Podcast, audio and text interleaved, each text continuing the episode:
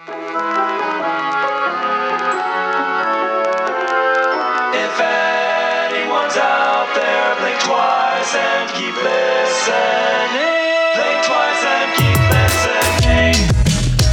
Hi, Teamsters. I'm Carrie Ann. And I'm Allison, and this is Podcast Without an Audience. We're two friends pick two topics and find intersections. Or not. How are you? I am doing good. I actually have something to confess.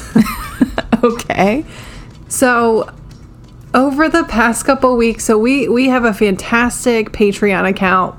We have a lot of patrons. We love each and every one of them. They've been choosing topics for us.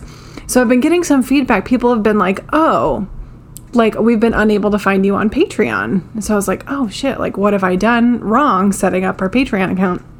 Uh huh.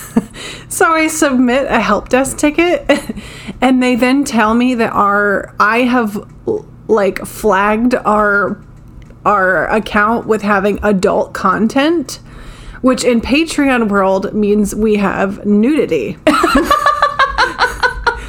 so we haven't been coming up in the search engines because of all the nudity. Which, to be fair, psychology and history throughout the world, there's been a shit ton of nudity. Yep. However, very little, I would say, on our podcast specifically. That's true. We only talked about porn once. That's a good point.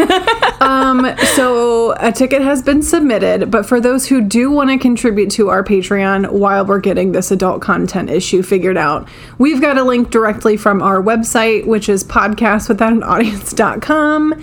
You can click on the Patreon or support us button, and it'll take you directly there. I also then want to give a huge shout out to our current Patreons who figured out how to overcome Yes. the adult content issue. you. Also, Yes. I really hope no one was disappointed. Right, I know. Like, I guess when I was setting it up, I was like, sure. I mean, we'll probably cuss. say fuck, yeah. yeah. Um, but no, it's like specifically some some raunchy material, which at this point we're not particularly this point interested we're- in doing. right. A year from now, we'll see. But as of this point, that's not for us. Um, so Well- that was the most recent update. I'm so glad side. that you got it fixed. Well, and I'm even more glad that you waited until we were recording to tell me. You're welcome. You can't yell at me when you're being recorded. Um, how are you? What's new with you? Um, so I guess the biggest thing that's new with me is that I am super indecisive, which you know about me. You've known me for a million years now. Who's not indecisive? That's true. So I uh, named my cat, my new cat that we talked about last week. Um, I'd had him for less than 12 hours when Oh, yeah. I came over to record. And I was like, oh, his name is Hugo. He's going to be Hugo. Victor Hugo. Love it. Les Love it. Mis is my favorite book, uh, favorite musical, all about it. So then I get home and actually spend some time with him. And I was like, man, Hugo just doesn't seem to fit. Right. And then I wake up the other day and this little turd has knocked my computer off of my desk. He knocked your whole My whole off? laptop is That's upside down. cat thing on- to do. not even Leo would pull that shit. Leo Yeah. is the cat that I had for like 11 years. And he was the worst with like making direct eye contact and Yeah. knocking stuff off, like a glass or whatever. uh, so Moby Dick has officially earned his name Coming in hot, Moby. um, for several reasons. Yeah. Not just the fact that he's all white, like the great whale that he was named after, Mm-hmm. um, and has scars the way that Moby Dick had scars. Mm-hmm. Um, Oliver was just as pissed off as Captain Ahab. I get to tell their story, which means that I am Ishmael. I mean, he's the physical embodiment of an allegorical novel. Allegorical novel about the whaling industry. Yeah. Yeah. Yeah. It's that simple. he knocks shit off the table. and so now I get to call him Moby Dick whenever he really pisses me off. So now we have Moby, Ollie, Obi, and, And Dolly. Complete accident. That's hilarious. Um, but yeah, so I now have Moby and Ollie, or Moby, Dick, and Oliver Twist. Mm-hmm. So And I have Dolly Parton and Obi Wan Kenobi. What a gang! That's who I want in my apocalypse squad. oh, for sure, Really Yeah. dynamic. five sure. They're phenomenal. Um, I So- think, and and and the personality thing, like you, re- they really do change. Yeah. like you think you know what's up, and then you really get to know them, and it's something totally different. Yeah, and I felt so bad. Like, I feel like I had to come with you with my tail between my legs saying, Hey, I changed his name, even though we released this new episode.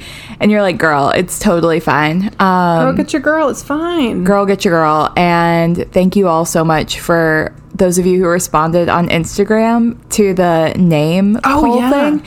That was so much fun. Such a great, I mean, shocking. Like, Huh? the results. did really well. Peeves did do really well, and I totally get it. Poltergeist, All White Cat makes total sense. Also, shout out to those of you who know that Peeves was in the books and not the movies, Mm-hmm. and the movies are really missing out Yeah, because Peeves is the best ghost the best. Harry Potter. Yeah, Um, and Hugo, honestly, I think did the worst. the worst. Yeah, and I think that was a sign. I agree. I agree. Everyone knew before I did that he Yeah. was not a Hugo. There you go. Um, so Moby it is. Hugo is back on the pet name list for a future pet, There we go. um, but just not this particular Mm-hmm. one. And that's okay. Yep. So here we are with Moby, Ollie, Obi, and Dolly. Oh, it's like a Stay Poem. tuned for pet merch. right.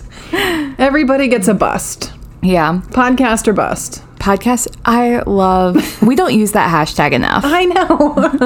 I used it in the beginning because I was like, huh, huh, get it? because we're on busts. Because that's is that history psychology. Get it? Um. Anyway, speaking of history and psychology, what the fuck are we getting into today? What's our psychology topic, Carrie Okay. So our psychology topic goes down a bit of a rabbit hole because I love a good rabbit hole. And your cat looks like a rabbit. Continue. and both my cats look like rabbits.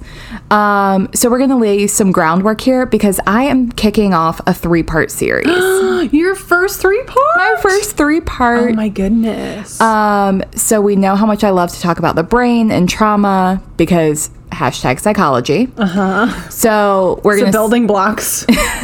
and we're building the blocks to talk about trauma. there we go. Look at us. um, so we're gonna start off today talking about the brain, and then we're gonna talk about trauma, and then we're gonna talk about my actual topic, which is the Hulk, like Luke Ferrigno, the Incredible Hulk. like the Incredible Hulk. Is it Lou Ferrigno or Luke Ferrigno? I don't. I think it's Lou. I Unclear at this wrong. time. Unclear. I watched the 2003 version, which is Eric Bana as the Hulk. Okay, gotcha, gotcha. Yeah, um, I'm also not a Marvel person, so this was a new experience for me, and we'll get into Oh, I'm ready. why. But um, so the Hulk, in the way that we're talking about him today, has to do with the trauma response of fight. So we're going to talk about fight, flight, and freeze as my three part series. So today is fight. I'm super, super excited. Okay, but first we got to talk about the brain. Yep. Because the brain does things. Dan Siegel is a doctor, a medical doctor, and he was looking for a way to explain the brain to people in a really easy, accessible way. So, everyone who is listening, and you, Allison, hold up your hand, like palm out away from you. Um, and you're going to make a fist with your thumb inside. So, put your thumb in your palm and then make a fist. Okay. This, when you turn it kind of sideways, looks like a brain. Oh. Like your knuckles are your frontal lobe. Um, we're going to break down all the parts, but this is a representation of a brain. Got it. What are my my long talony lavender nails? Are those anything in particular? Uh, that's your prefrontal cortex. Gotcha. Gorgeous. She's gorgeous. She's well, she is ready. Poppin'. Okay. So now that we're both looking at our fists, I'm going to tell you why this works. Okay. First, it's a pretty handy model. Get it? it's a hand. okay, I'm sorry. First, it kind of looks like a brain, sort of. Your wrist, um, like this part here, Uh-huh. represents your spinal cord. Okay. So, So- that tendon running the length of your arm. Exactly, is your spinal cord. okay. When you raise your fingers and move your thumb, like the palm of your hand is where your brain stem would be. So, kind of the base of your palm. Okay. Okay. Your thumb, we're going to tuck it back down. Okay. Is the limbic system or limbic area. Okay, so Um, we're kind of making a four. Right. So if um, if this were to be more accurate, you would have a thumb on the other side of your hand too, and both of your thumbs would come in together, and that would rec- uh, represent the symmetrical, like both sides of the brain. Um, but we only have one thumb, so we're going to stick with that. then we curl our fingers down, and from our knuckles down to our fingertips is the cortex. Mm. Okay. Okay, So I'm going to tell you a little bit about what each piece does and why this is helpful. awesome. What a good visual. Isn't it cool? Well done. Yeah, thank you. So we basically know what the spinal cord does. Like it sends messages to the rest of the body. So we're not going to talk much about that. We're going to go straight into the brain stem. So the brain stem, remember this is kind of the base of your palm, is also called the reptilian brain, and it helps with basic functioning. So this is what keeps your heart beating or what makes your heart beat faster or slower. It's what controls your lungs, um, energy levels, and it controls uh, states of arousal. So, like if you're hungry, that comes from your basic reptilian brain.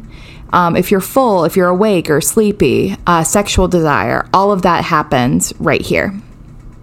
This is also what controls your fight, flight, and freeze responses. Um, so we're going to come back to fight, flight, freeze, and fawn in just a second. But this is where survival brain happens. Okay. Our limbic region, which is again our thumb, works closely with the brain stem to navigate your basic needs and emotions. The limbic region evaluates the current situation and basically asks the question, is this good or bad? Mm-hmm. So Well, black and white thinking. Right. So we're moving towards like this is what encourages you to move towards what feels good and withdraw from what feels bad. Mm-hmm. That's what this does.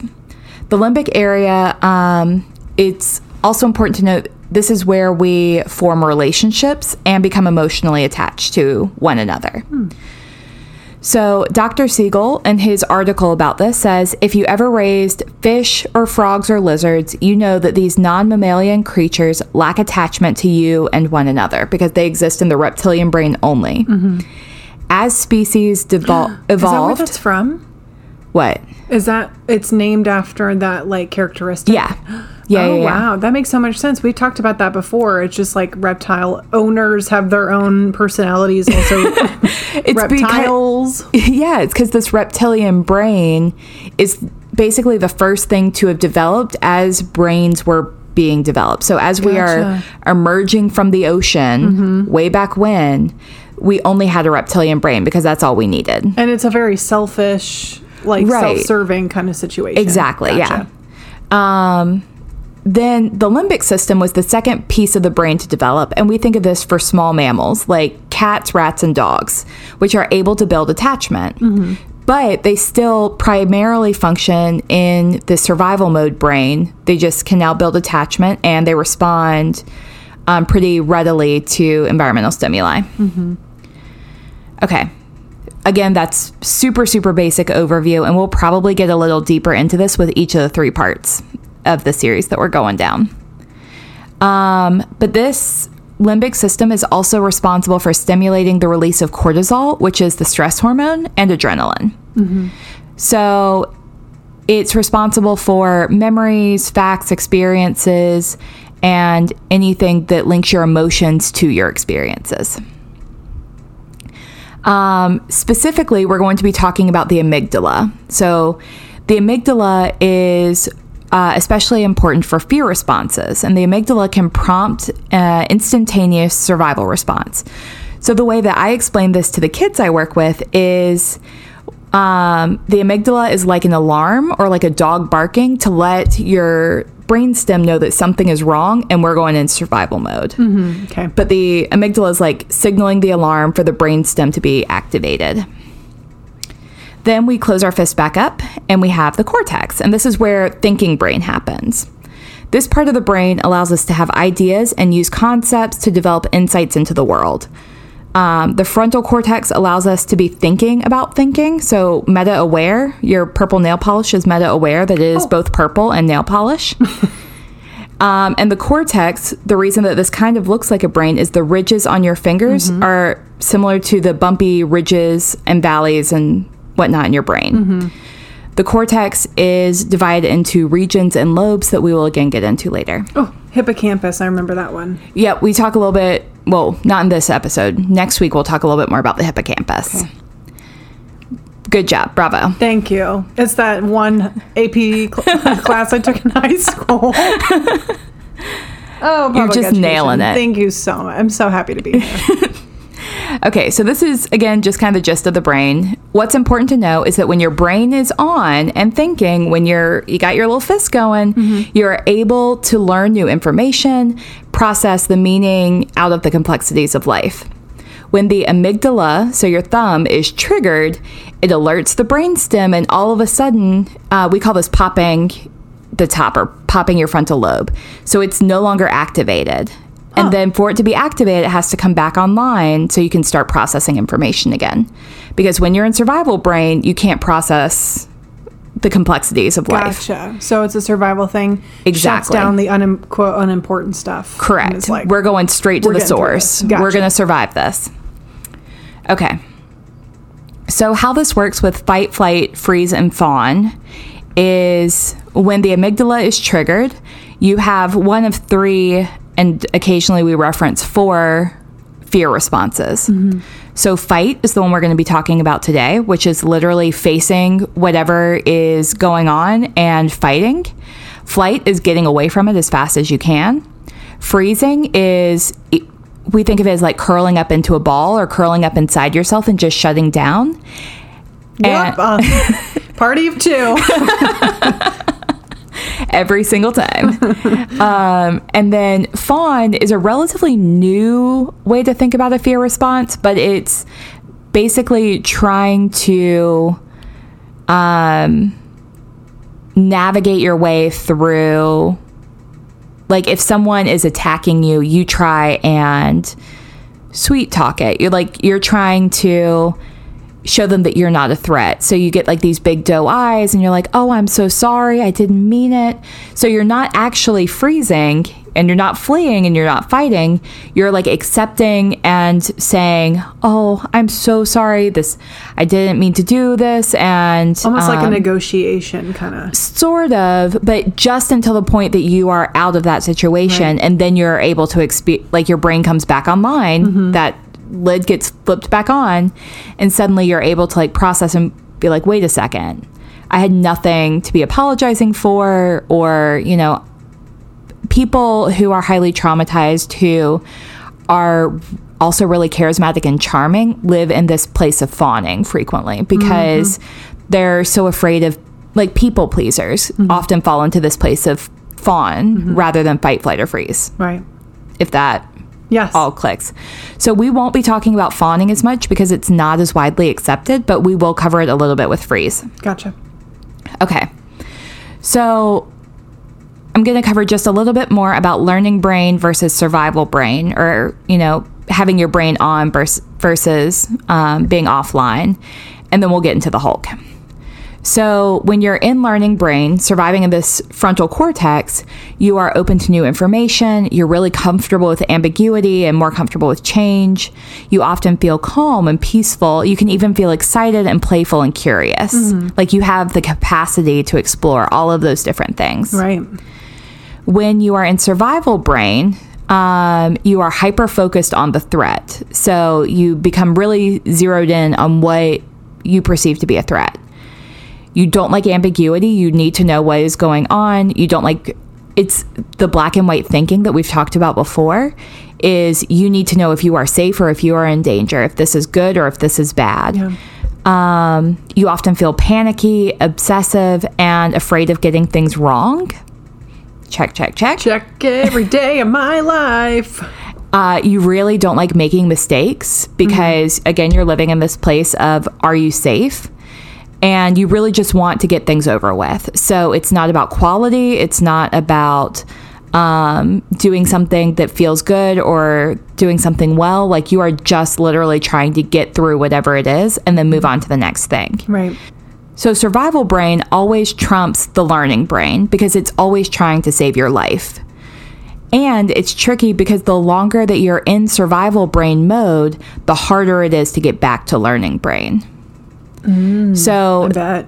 like think of Sisyphus who is rolling the rock up the hill. Mm-hmm. So at the top of the hill is learning brain and at the bottom of the hill is survival brain. Mm-hmm.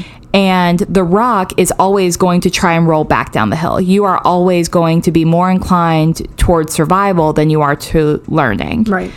And the rock is like stress or anything that's unmanageable in your life. The bigger the rock gets, the more you're backsliding to that mm-hmm. survival brain rather than being in learning brain. So, you with me for all of this so far? Oh, I'm on board. This is very interesting. Yeah, I love learning about this. And it is something that we think about in social work all the time because we see kids who are highly traumatized and we need to understand their behaviors and why they do the things that they do. Right. Um, so that we can help them overcome or change their coping skills so that they are able to be more successful. Okay. So let's talk about the Hulk. Let's do it. Disclaimer I am not a comic book or superhero person. Well, I think you're an expert. Thank you. I try to be in everything. I will ask you all of the questions. Please don't. I'm just kidding. I don't know anything about it either. well, I saw the Batmans and a lot of the Superman movies growing up because my brother was super into them. Uh-huh. So I knew about the Hulk, but mostly like from osmosis. Like it was going on around me. So I picked up Mm-hmm. Pieces of it. absorbed it. I. Yeah. Um, not because I actually have ever read the comic books or until last week saw any of the movies. Basically, what I know is there's a big green dude that gets angry. Yeah. And that was kind of the extent of what I understood. Then I watched this absolutely incredible video about trauma and the Hulk, and immediately went over to my neighbor's house and was like, We're watching this movie. So she pulls up the 2003 Hulk movie, and it is horrible. But my gods, did I love it. Like, this is one of those movies that you and I would watch on repeat and make fun of the entire time, but so good. Um, highly recommend, did not disappoint. Also, from everyone I've talked to, it is the worst of the Hulk movies. So, so that's there's good. that. Um, this movie was directed by Ang Lee and starred Eric Bana, Jennifer Connelly, Sam Elliott, Josh Lucas, and Nick Nolte. Mm-hmm. Okay. Here's the reason that the Hulk works so well to explain the fight trauma response. So, Bruce Banner, who is the Hulk, um, actually has a history of severe childhood abuse at the hands of his father. So, he, like, you get pieces of his backstory throughout the 2003 movie, and then I did some other research. But basically, he was not only the target of that abuse, um, he also witnessed domestic violence and I think the death of his mother at his father's hands. Okay. So, pretty horrific childhood trauma. He entered foster care, and I believe he was adopted. According to the 2003 version, he seems to have a lot of repressed uh, childhood memories, but it's obvious that he still has a significant trauma history and PTSD. There's also a nod to epigenetics here because his dad had been object- injecting himself with some sort of experiment thing that he was working on that was supposed to make animals stronger and self healing. Um, and then when Banner was, or when Bruce was born, Bruce inherited that gene. So Bruce already was like predisposed to this capacity for rage and um like you could tell from an early age that he had something going on and his father basically saw him as a monster science experiment. So, sidebar. Yes. I just watched Deep Blue Sea for the first time in a long time, which is basically this idea that they're going to like inject sharks with people shit so that they're smarter and then ultimately it's supposed to heal something human related and I was like, "Ooh, it's not a great idea." well, we already know that dolphins are going to take over the world. I would love that. So long and thanks for all the fish. bah. um, so that's what that makes me think of, and and it's just a generally bad idea. So I'm thinking about the mad scientist guy from that movie. Yeah, you And get that's- then that's, that's him. Bruce Banner's the dad. Mm-hmm. Yeah. Um, you get strong mad scientist vibes. And the way that this was shot was like test tubes spinning around and holding test tubes up to your eye and like, Little Jekyll and Hyde. yeah, injecting something into a frog and then subjecting the frog to gamma rays and the frog explodes. Like, Don't explode frogs. How many times do I have to say it? at least once an episode. um, but yeah, so mad scientist vibes. Son inherits whatever it was that his dad was inje- injecting himself with. Okay. For all of you comic book nerds, I'm sure that I am butchering parts of this, so feel free to send us messages and correct me. We probably won't issue a corrections corner, but I'm trying to think about our audience and how much, how many of them. I'm sure everybody's seen it, right? It's a, it's like a. Uh, I mean, neither of us had seen it, so Yeah, it's hard to say. we can put out a poll. I'm really big into Instagram polls right now. Yeah, we So- could totally do a poll. we should put put out a poll. Um, so I'm writing it down. thank you. Bruce had this capacity for rage that was made obvious from an early age, but became increasingly prevalent once he himself was infected with gamma radiation. So basically, he also becomes a mad scientist, even though he claims to not have any recollection of his father, who ends up in jail. Oh, how Um, did he come in contact with gamma radiation? So his research was also about gamma radiation. So basically, he stepped into the same field as his as his dad without realizing it. and then he goes to save a colleague who was about to be infected with gamma radiation and he instead took the whole hit. Okay. Yeah, because someone pushed a button. Is what the vibe like the general gist of this whole story. okay, so at this point, um, we see a shift, and he starts to become the Hulk when he is triggered. okay. And the way that you can tell he's about to become the Hulk is he starts to get angry, his eyes and skin turn green, he gains all these muscles. And what's so interesting is that as he becomes the Hulk, as this rage sets in, his capacity for intelligence goes down. So the bigger and stronger he gets, his ability to communicate goes down, his ability to connect with people goes down. It's basically he's in such a rage tunnel that he can't see anything around him. Um, also, his self hatred also rises. He doesn't like being the Hulk. Um, so he like seems to have regrets the next day, even though he doesn't really remember a lot of it. Um, he just kind of wakes up and is like, "There must be a path of destruction that I've left." And it's Like a Hulk well, hangover. y- y- hashtag Hulk hangover.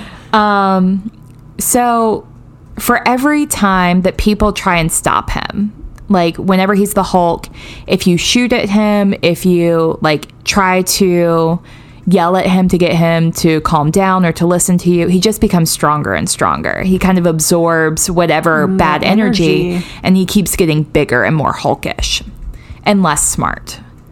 The only thing that helps him to calm down is working through the rage, destroying the threat, and then resting. He wakes up, and while he doesn't remember everything, he realizes that he's inflicted tremendous amounts of damage. So, going back to our hand brain model, he is flipped out of his cortex rational brain and into this trauma reptilian brain that is only focused on survival. Very animalistic. Exactly. People do the same thing. Like, this is not just a thing that happens in Marvel Comics. Um, children are probably the easiest example because we see it in children readily. Like, Sure. temper tantrums, hulking out is a thing that we talk about with toddlers and young children, especially. Adults, adults do it too. Um, but we have a little bit of a greater capacity to manage our emotions. So when toddlers are angry and they're hulking out, and we immediately threaten them with consequences. So you have a toddler who's throwing a temper tantrum, and you immediately say, um, "You're going to time out if you can't calm down," or, um, you know, what? What's another You're going to lose this privilege if you don't. Right. But you're immediately throwing consequences at them. And what happens is the same thing that happens is if you shoot the Hulk. It just makes them more angry. Yeah. Because they're not in a place where they can rationalize my behavior is impacting this result. Yep. They are str- solely at my behavior is this because of this. Mm-hmm. And they're only seeing that tunnel vision. So then we get in a power struggle with them and they get madder and then we get madder and they get madder. And eventually, like this continues long enough and frequently enough, we say, oh, this kid has anger issues, or even labeling them with oppositional defiant disorder or something else. And then we say, their issue is this. And really, they just have an overactive trauma response system and an inability to self regulate. So their trauma centers are being triggered. Their brain flips off and they're going into reptilian brain. And rather than helping them get their brain back online before talking about any consequence, positive or negative, um, we're just issuing punishments. Mm-hmm. And that only feeds the Hulk, right? Mm-hmm. Mm-hmm. So, how is this mirrored with adults? Um, for adults, think of a person who lashes out at someone regardless of what's going on. So, um, maybe you're in a parking lot, or um, I think of road rage really frequently. Girl. So if you're already triggered, you're already in a bad mood, maybe you're running late, you're stressed, you're already in kind of a response brain Ooh, because girl. you've just got this one goal It's making me fiery even thinking about people who can't drive. and then one person cuts you off and all of a sudden you are hulked out. You are Mm-hmm. pissed. You are angry, you're flipping people off, maybe not you specific, but you've seen this. Yeah. Like And men. banging on your steering wheel. yeah.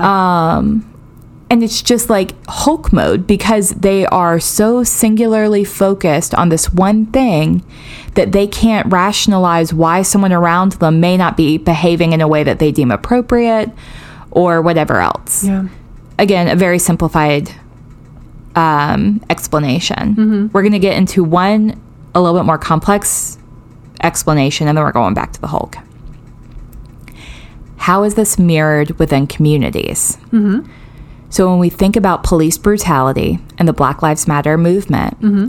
we have an entire community of people who are angry mm-hmm. and hurt and whose collective trauma brain has been activated by generations of trauma. Mm-hmm. So trauma passed down from generation to generation. And now they are once again triggered and this kind of Hulk mentality of we have to survive. Their in survival brain comes out and what do people do?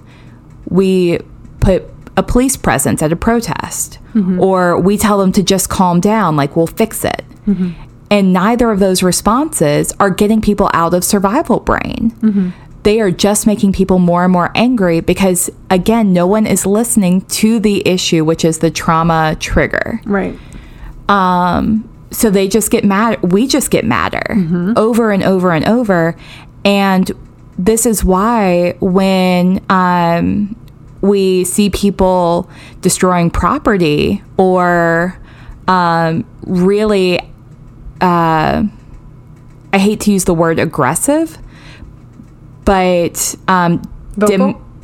Well, especially angry and vocal, people don't understand that it's because there are generations of people in survival brain that are leading up to this moment. It is not about someone breaking a window at a shop because you have something against a shop owner. Mm-hmm. It is breaking down entire systems because collective communities have been traumatized. Mm-hmm. So you have a whole population of people who are in Hulk mode at the same time, mm-hmm. and we are doing nothing to address the trauma and everything to try and just get them to calm down. Mm-hmm. And calming the Hulk down does not work. Right.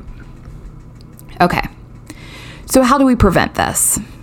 Number one, and we're going back to the Hulk specifically and then individuals because thinking about helping communities respond to trauma is a very different, well, somewhat different mm-hmm. way than you help individuals. Mm-hmm. So, number one, we have to try and help prevent Hulk mode.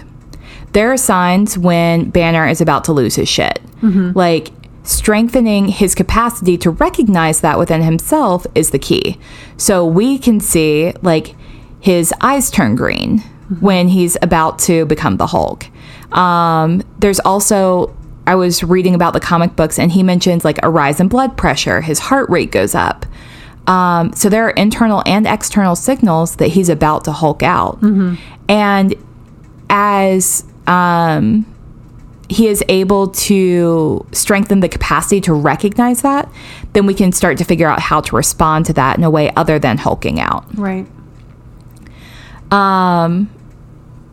Two, there needs to be a focus on connection. So, identifying what matters to you, who you care about, what you care about, and focusing on those things help our brains come back online. So, remembering the amygdala, which is the, The barking thumb. dog, the thumb that triggers the brainstem into survival mode, it's not just the sounding the alarm, it's also where we build connection with others. Mm-hmm. So if we're able to connect with others, then we're able to start to heal and realize that we aren't we don't need to be in survival brain and we begin to heal through those connections. But Banner still needs the Hulk. There are still very real threats in the world, and he needs to have access to that anger when it's appropriate. Mm-hmm. It's just not always appropriate. Right. But as you and I have talked about before, every survival response is a survival response because it fucking works. Right. Coping skills are coping skills because they work. The Hulk has saved Banner's life. You just have to know how and when to use them. Um, but once the Hulk is out there, there's little that you can do but wait for that frontal lobe and prefrontal cortex to come back online. From the moment the amygdala is triggered, you have to figure out what um, what the threat is, remove the threat, and then wait for the brain to come back online. And that can take for children anywhere from 45 minutes or more. Um, for adults, hopefully you're able to shorten that once you recognize what the trigger is and remove the trigger. Um, but your body still has to process all the adrenaline and cortisol that's going through it. Right. So it seems like it's very situational. And it, obviously, you've discussed uh, this reoccurring system within children, communities, and media, right? Mm-hmm. So situations with children are obviously going to be different. I mean, it's just a situational thing. Yeah. So, what is significant to know here is that each person has their own triggers. So, mm-hmm. for Oh, yeah. but they're all rooted in safety. Mm-hmm. The survival brain is not activated unless it does not feel safe. So, and this is not just physical safety, but could also be emotional safety or felt safety. So, if I am in an environment where I don't feel emotionally safe, then I can go into survival brain just as quickly as if I'm walking through a back alley by myself at night. Mm-hmm. Um, both of which could trigger survival brain, but figuring out like how to get to the end of the alley and feel safe, like removing that threat, is oftentimes a little easier than having this emotional safety piece, which is I don't feel safe around this person, or I don't feel safe expressing my needs to a person, or um, I'm trying to think of other things that could trigger this survival black and white thinking brain. Being hurt, I think, like not physically hurt, but emotionally hurt, that can invoke anger a lot too. And like, Yeah. I'm trying really hard not to go to the other topics that you're going to be talking about in the next couple days because when you're confronted with a situation, like I can't relate to anger. Yeah. So it's really hard for me to, I mean, the road rage thing, like my road rage is probably, it's like diet road rage. Um, I just, I feel anger as like a flutter in my heart and then I feel guilty because, Yeah. you know, I've, I've felt that. But um, yeah, I, I want to jump to those other coping skills, but that's not what we're talking about today. We're talking about anger and it just looks different depending on what situation we're talking about. So, one thing my therapist told me that has really resonated with me is that we all experience anger. It's whether we turn it out towards others or we turn it in towards ourselves. Mm. And I think that sometimes turning that anger in towards yourselves can manifest as some of the other skill or the other trauma responses that we're going to be talking about the mm-hmm. flight, freeze, or fawn. Mm-hmm. But you're still experiencing a level of anger.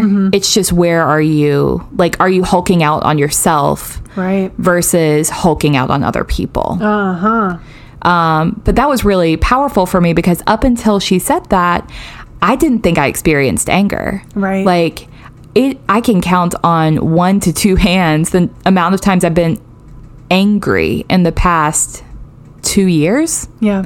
Like I just don't sit well with anger. And I think as empaths, you understand that voicing anger to another person Mm-hmm. is hurtful. Right. And there are other ways to to manifest that. But again, it's the it's the situation because Right. you know, community anger like the BLM movement that you were talking about, I mean, obviously that is justified. Yeah. Yeah. Um, I find the fight response to be really powerful. And I think that when we think about the ways that it impacts children versus adults versus communities, how we express anger outwardly versus inwardly, um, there's just a lot to process there. You know, when you're given a chart, like an emotional chart, and it has happy, sad, anger, fear, and it has faces on there that help you to kind of understand how you're feeling, you can look at these pictures with mm-hmm. feelings associated with them.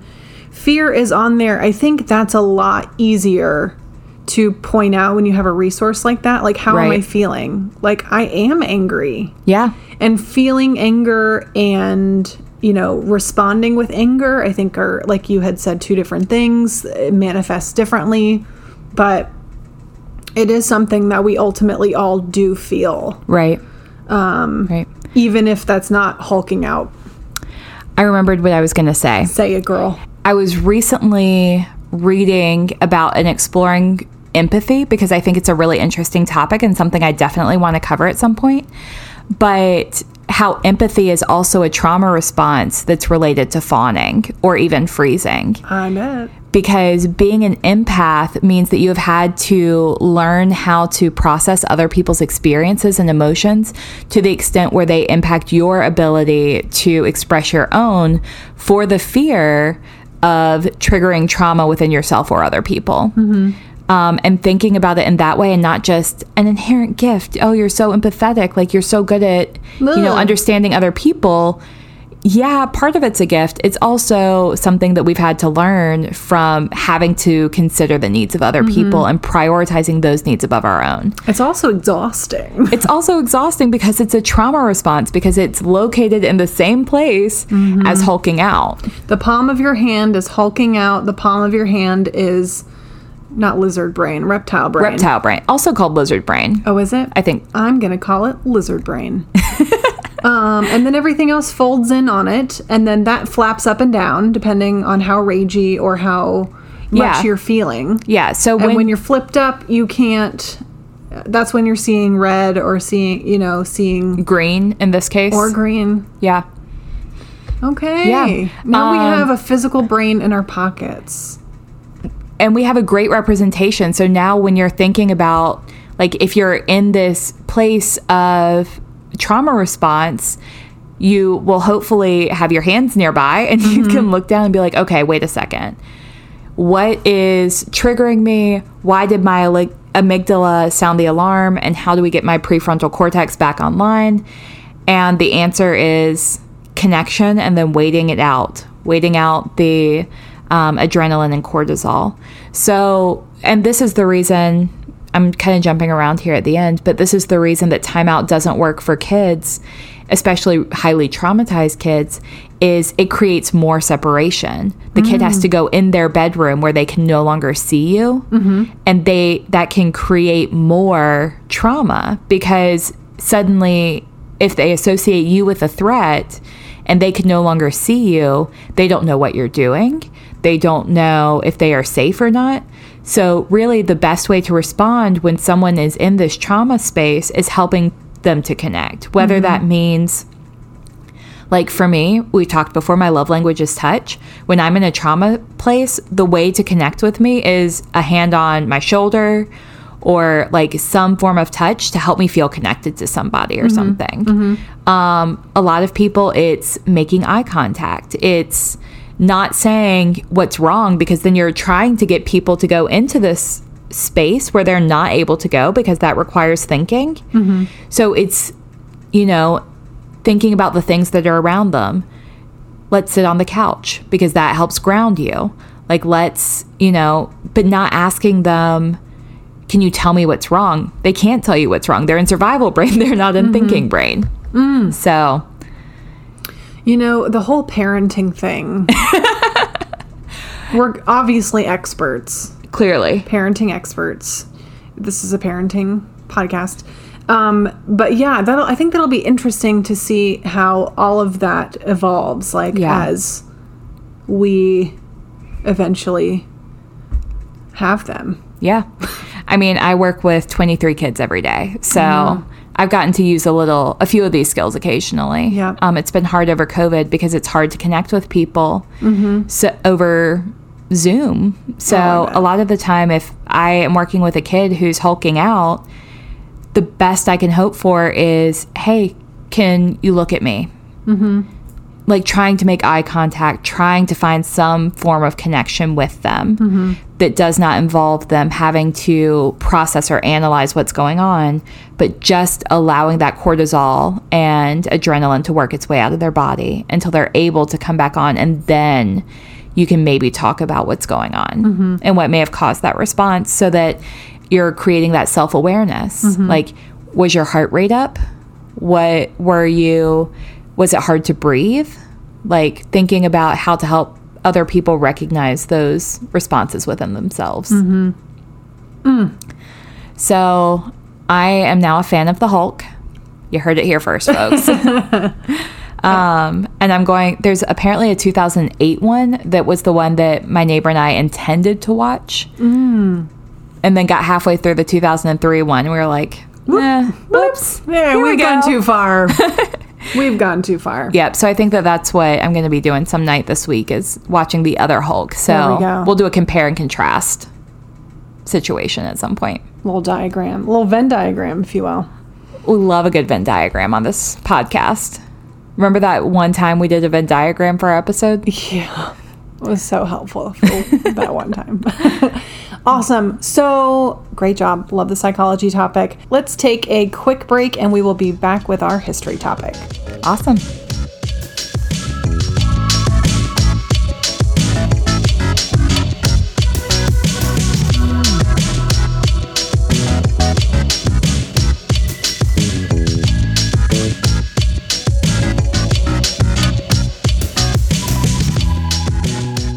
All right, and we're back.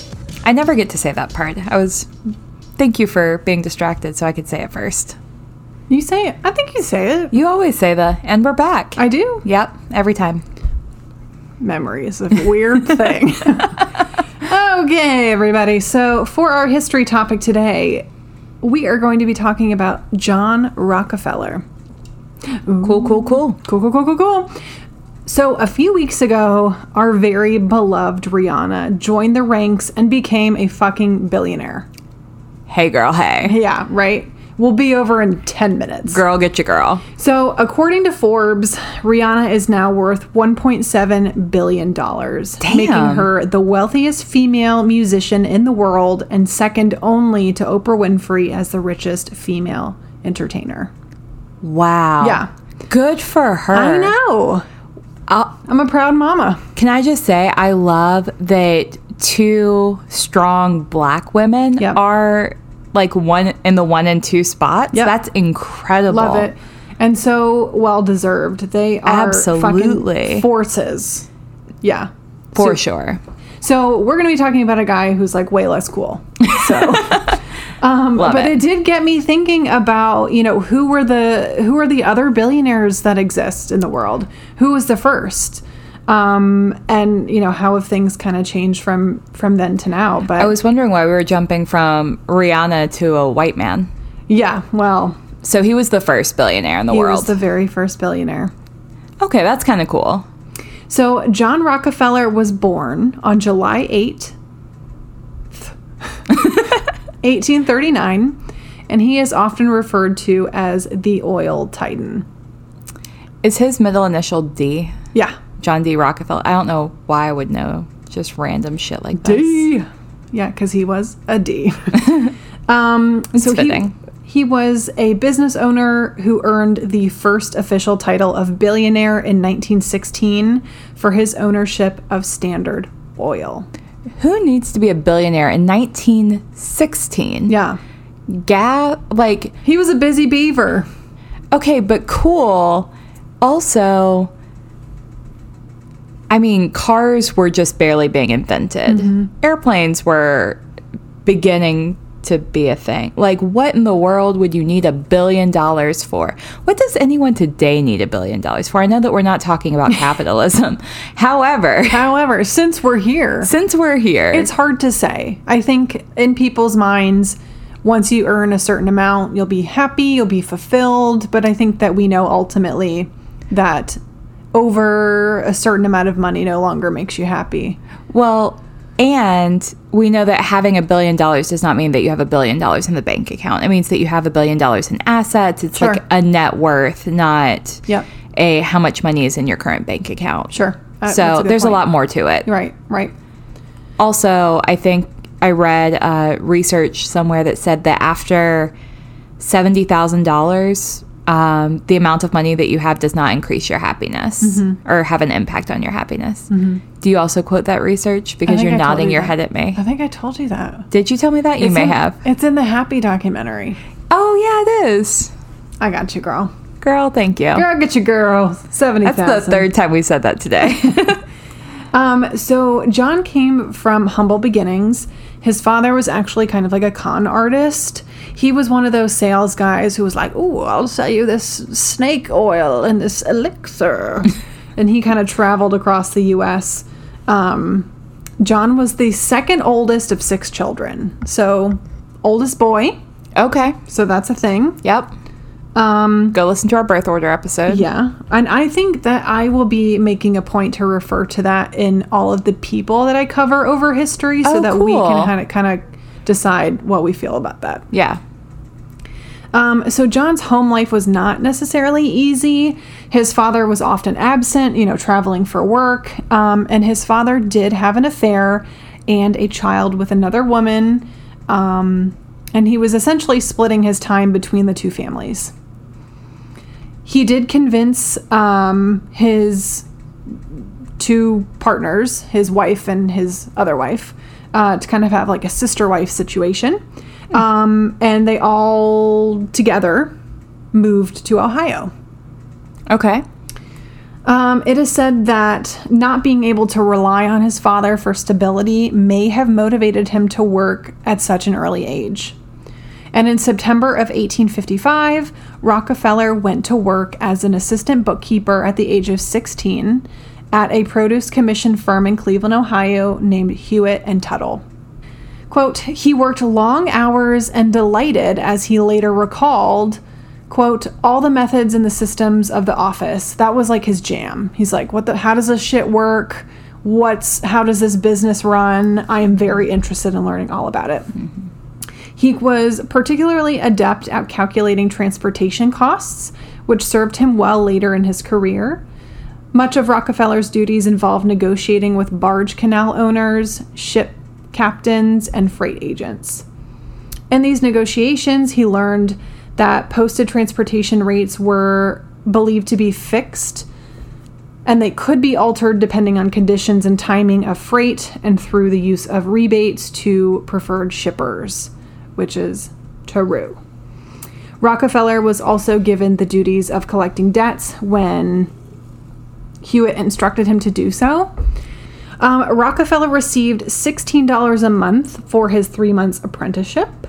And during his first year, he received $31 a month, which was increased to $50 a month. And his final year, he received $58 a month. End quote. And then he becomes a he started making $58 a month Yeah. and becomes a billionaire. And becomes a That's billionaire. Fascinating. Yeah. So at a really early age, Rockefeller said that his two goals in life were to make $100,000, dollars which was the equivalent of like under 300 million today. Yeah.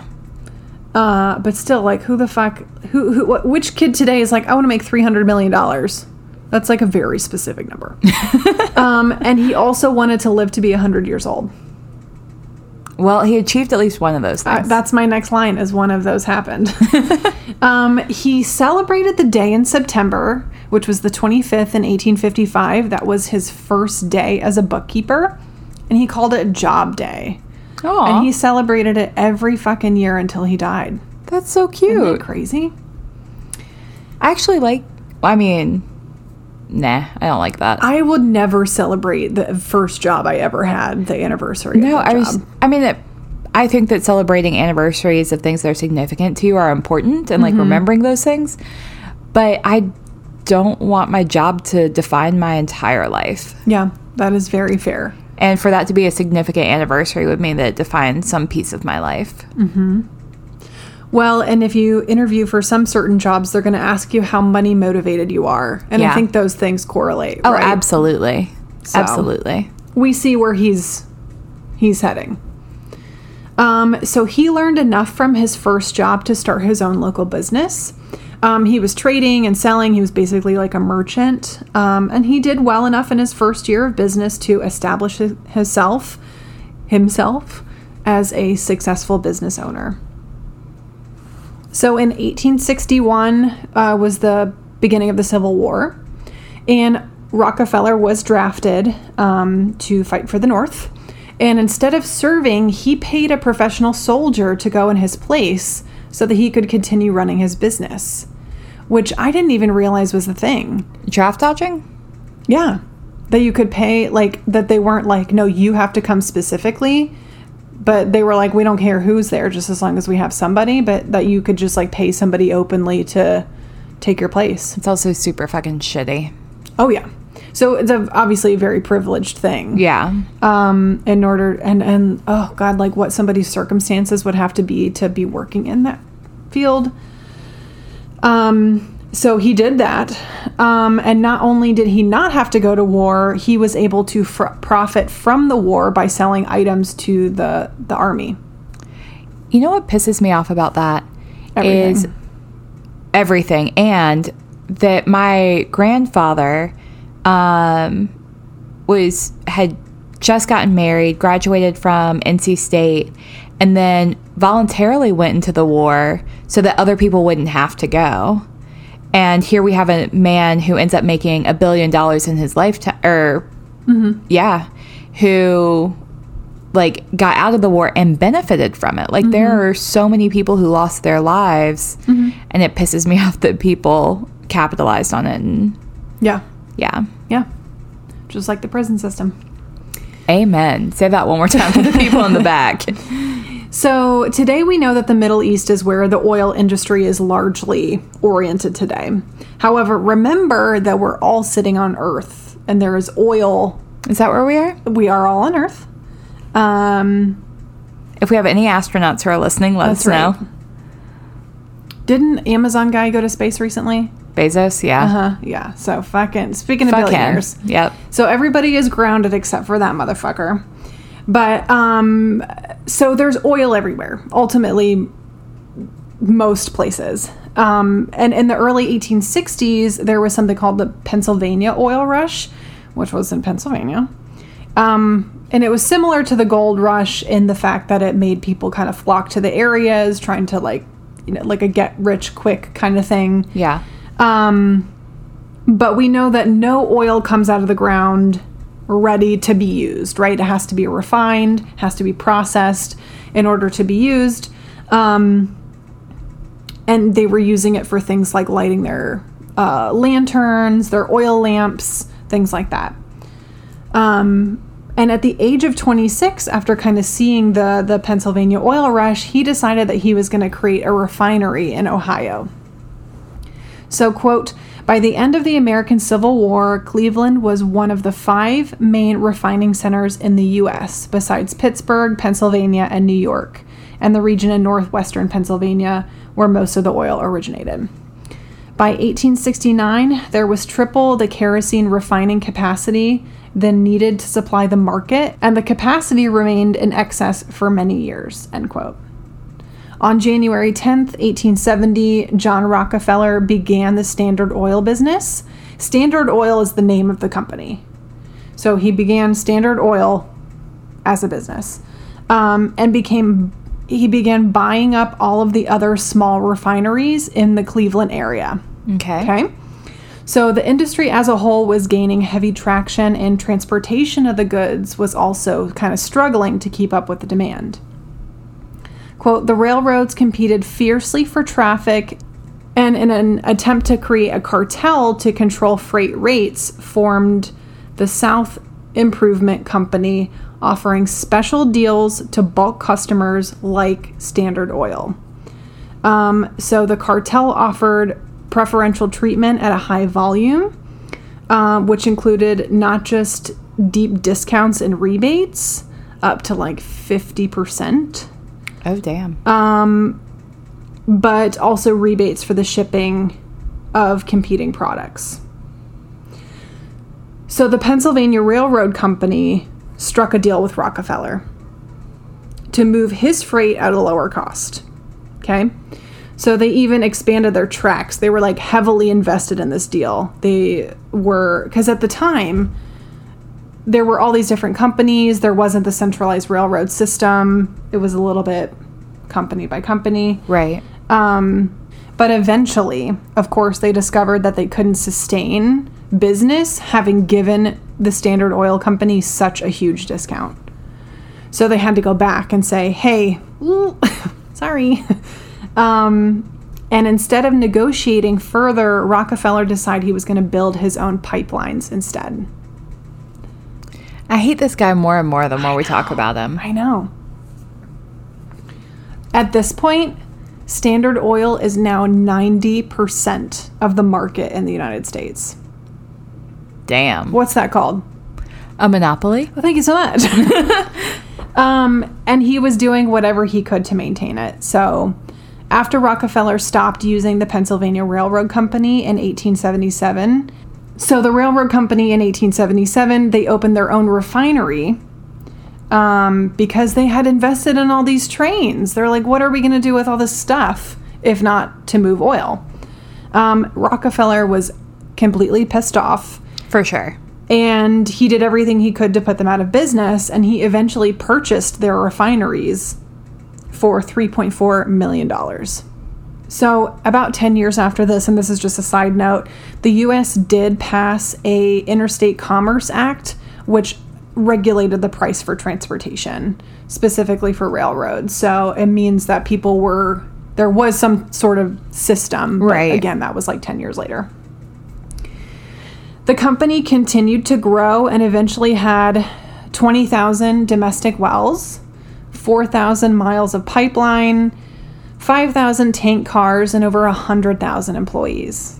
Like, that's a huge operation. 10,000 employees? Ohio was working on legislation that would prevent monopolies in the state. Yeah. So before they could do that, Rockefeller moved the business corporation to New Jersey in 1882 to avoid said laws. Uh, and they also moved the headquarters to New York City. But in 1890, so not eight years later, um, they passed the Sherman Antitrust Act, which, if anybody's ever studying for their PHR or any type of higher education test, they're going to talk about the Sherman Antitrust Act. So listen up. Um, but this is basically what passed, um, which prevented and made having a monopoly on one particular thing illegal. Across the country? Mm-hmm. Okay. Yes. Nationwide is on your side. In 1892, Congress voted that the Standard Oil Company was in violation of this act. So, what does John Rockefeller do? Does he divide up his company but still maintain control over the assets? That's exactly what he does. Oh, Gold Star. Gold Star. So he divided up one large company into smaller ones, so technically he wasn't breaking the law. In 1899, they were brought uh, back under the Standard Oil Company as subsidiaries. So a few of these subsidiaries were BP and Exxon, which you might I've heard of Be a time or familiar two. with? Yeah. So the community as a whole, like your average person or av- average even local business owner, they're all super mistrusting of this guy because of obviously. Um, and he'd, you know, he'd been buying up smaller businesses, and so people felt threatened that you know he'd move from the oil industry into the railroad industry, and you know who could be next. Yeah. Quote, one of the most effective attacks on Rockefeller and his family was the 1904 publication of The History of the Standard Oil Company by Ida Tarbell. Great last name. Yeah. She documented the company's uh, price wars, heavy handed marketing tactics, and courtroom evasions. Although her work prompted a huge backlash against the company, Tarbell stated that she was surprised at its magnitude. Quote, I never had an animus against their size and wealth, never objected to their corporate form. I was willing that they should combine and grow as big and wealthy as they could, but only by legal means. But they had never played fair, and they ruined their greatness for me. End quote. I think that that's the moral of a lot of this is that Right. he never played fair. Do it right. I'm with her. Yeah, same. Um, and he began to like public publicly, you know, campaign, you know, to Of kind course of he did. re, re, you know, make himself look better. And and you know, he did a lot of things with other businesses. We have the Rockefeller Center now. The the the family ultimately has still has a lot of stakes and a lot of things now. Um, and ultimately he lived a very you know long and healthy life. He did not quite make it to 100 years old. Um, Darn. I know. One of the two goals in life. I know he was he was I mean very close. It was 98 I think when he died. Oh, yeah, wow. 98. Um so he developed alopecia later in his life in his 50s and by 1902 his signature mustache had disappeared, which is kind of how people knew him. That was like in all the newspapers when he was being printed and Yeah. drawn. It was his mustache. Um, and Rockefeller did pass on May 23rd, 1973, less than two months shy of his 98th birthday. Um, and at his peak in 1913, John Rockefeller had established the network net worth of the equivalent of 418 billion dollars. Wow. Holy cow! Holy shit. I know. So I thought it would be kind of fun to see, like, let's look at some of the billionaires currently. Let's do it. So I am on a Forbes site that changes like day to day. So if this is not right when this comes out, I apologize. Um, number one, number one right now in the world, we have Bernard Arnault and his family at 197.5 billion dollars. Number Never two, heard of him. we have Jeff Bezos, 193.3 billion dollars. Number three, Elon Musk, Muskie. You know, he's kind of like a damp. 18, 1892, 182.1 billion dollars. Bill I Gates, think number that four. Bezos and Musk have been like switching back and forth for a while though. Yeah, Like they're both competing for right. The biggest balls. yeah. Bill Gates is number four at 132.1 billion. Mark Zuckerberg is number five at 130.8 billion. All right. And then there's other people that we don't care about. So just to kind of compare our favorite people, where do they fall in line Oh, with these guys, right? So how about Lady Gaga? I love Lady Gaga. Her network, I keep saying network, net worth is around 30 is around 350 million dollars. Okay. Mm-hmm. Work it. Yep. Which is the same as our boo boo, Dolly Parton. Oh, They're twinning, which I would like to believe. I mean, that's fate. yeah. Is that not fate? Agreed. Totally agreed. Um, our friend Rosie O'Donnell is coming in at 120 million, Okay. which is like, Respectable. I'm like, fuck, Rosie Yeah. coming in hot. She is about to show up on the new L word, Generation Q, Uh huh. um, as our girl Tina's new boo thing. I know. I'm so excited. You broke that news to me Yeah. I haven't been the same. Um, I feel like we talked about that really early on in the start of an episode at one point. Mm-hmm. Time Um, is weird. It's been it's been confirmed at this point. Oh, good. so, good, good, good. Yeah. Not just a rumor. Okay. And then our last is our other boo thing, Demi Lovato, and they are coming in at 40 million. I fucking love them. I know. Coming it, in love hot, it, love it. hot. Anyway, that is the story of John Rockefeller. Wow. Mm-hmm. Great job. I love that we also highlighted a few of our very favorite people. Right, which are honestly more interesting. However, you know, when we think about why things are the way that they are today, it's because of people like this. Yeah. When everything was just the wild, wild west, Mm-hmm. you know, being a little bit selfish, um, and kind of coming in trying to to take over the whole wide world, which isn't good for other people other than the person doing it. Oh, how's Lizzo? Let's check on our, our girl Lizzo. I'll give you a moment to Google. She's got a new album that's about to drop, I think. Uh, Miss Lizzo is at 10 million. Okay. We're getting there. Mm-hmm, She's relatively new to the scene And she's fucking nailing it. compared to like Dolly and Lady Gaga. Right. So Right. we'll see a steep rise for her, I'm sure. So, how do these two things intersect? That's a tough one. Uh, I mean, right off the bat, I would think y- your topic is about anger, mine is a- about success. Yeah. So, how do those two topics correlate? That your character, right, The is Hulk, yeah. incapable of feeling certain types or achieving certain types of success under certain circumstances. Yeah, because he's in like this tunnel vision place where he is now the Hulk and he has to survive. So I think that because we also see survival kind of in the beginning for Rockefeller. Mm-hmm. Like he is draft dodging so mm-hmm. that he can survive, but he's doing it for money, Oh, Not- yeah, for his business, not because he not for safety. No, Um, I mean, maybe safety was a factor for him, but he also was privileged enough to not have to g- experience that specific trauma. Um, so when I'm thinking about this, I'm also thinking that, like, when you're in survival brain, especially as it pertains to safety, like you're unable to have these really complex thoughts. You're unable to process anything other than what's right in front of you. Like when the hulk is in hulk zone he can't move forward mm-hmm.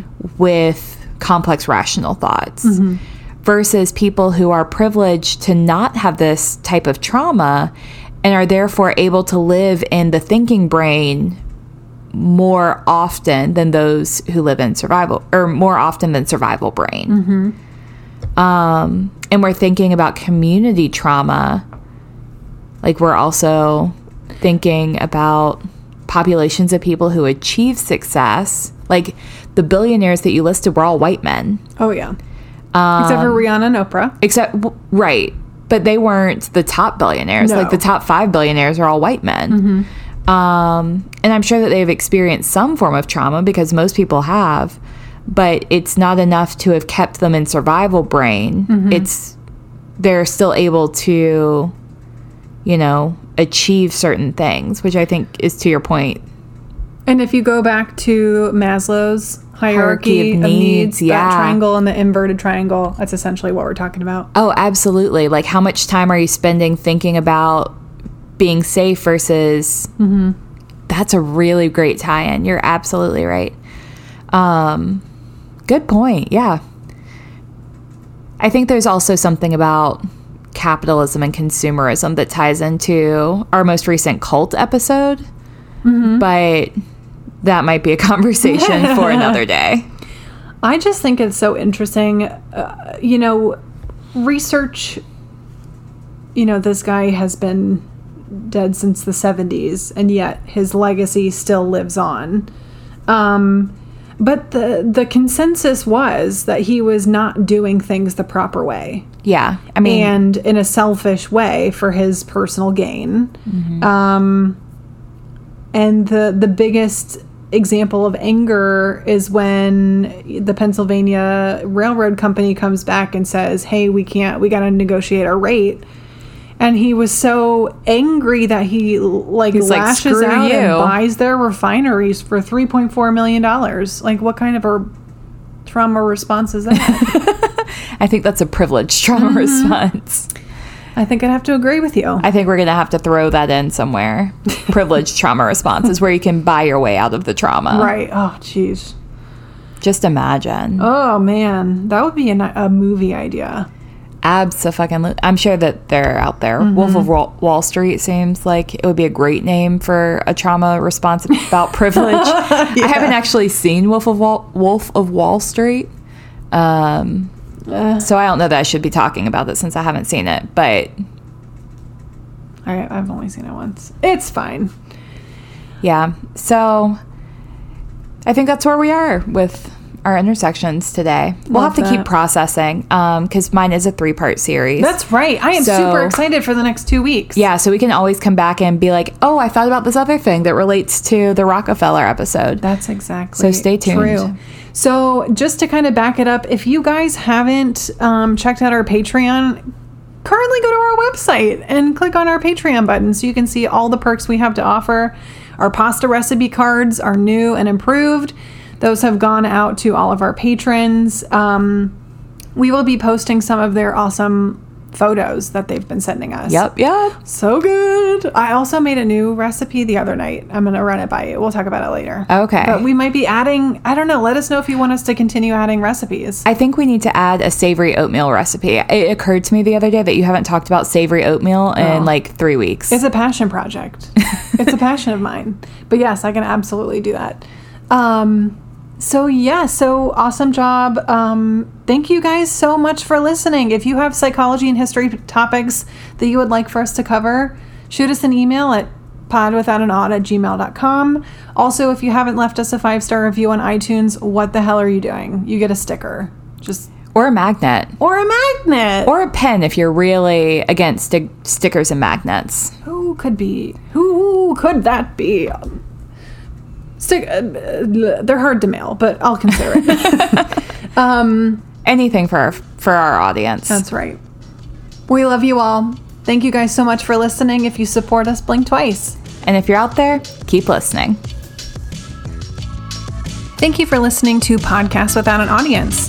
Find us on social media at Pod Without an Odd. You can find us on Instagram or Facebook. Or find us on the web at podcastwithoutanaudience.com. Shoot us an email at podwithoutanod at gmail.com. Our cover art is created by an actual angel, Ashley Acevedo. Our music is by Zach Smith and Ted Oliver. Editing by Jacob Beeson. We hope you enjoyed today's episode and all of our nerdy content. Please consider leaving us a five star review on Apple Podcasts or wherever you listen to us today. Oh, and check out our Patreon for exclusive content and our pasta recipe. Again, thanks, and keep listening.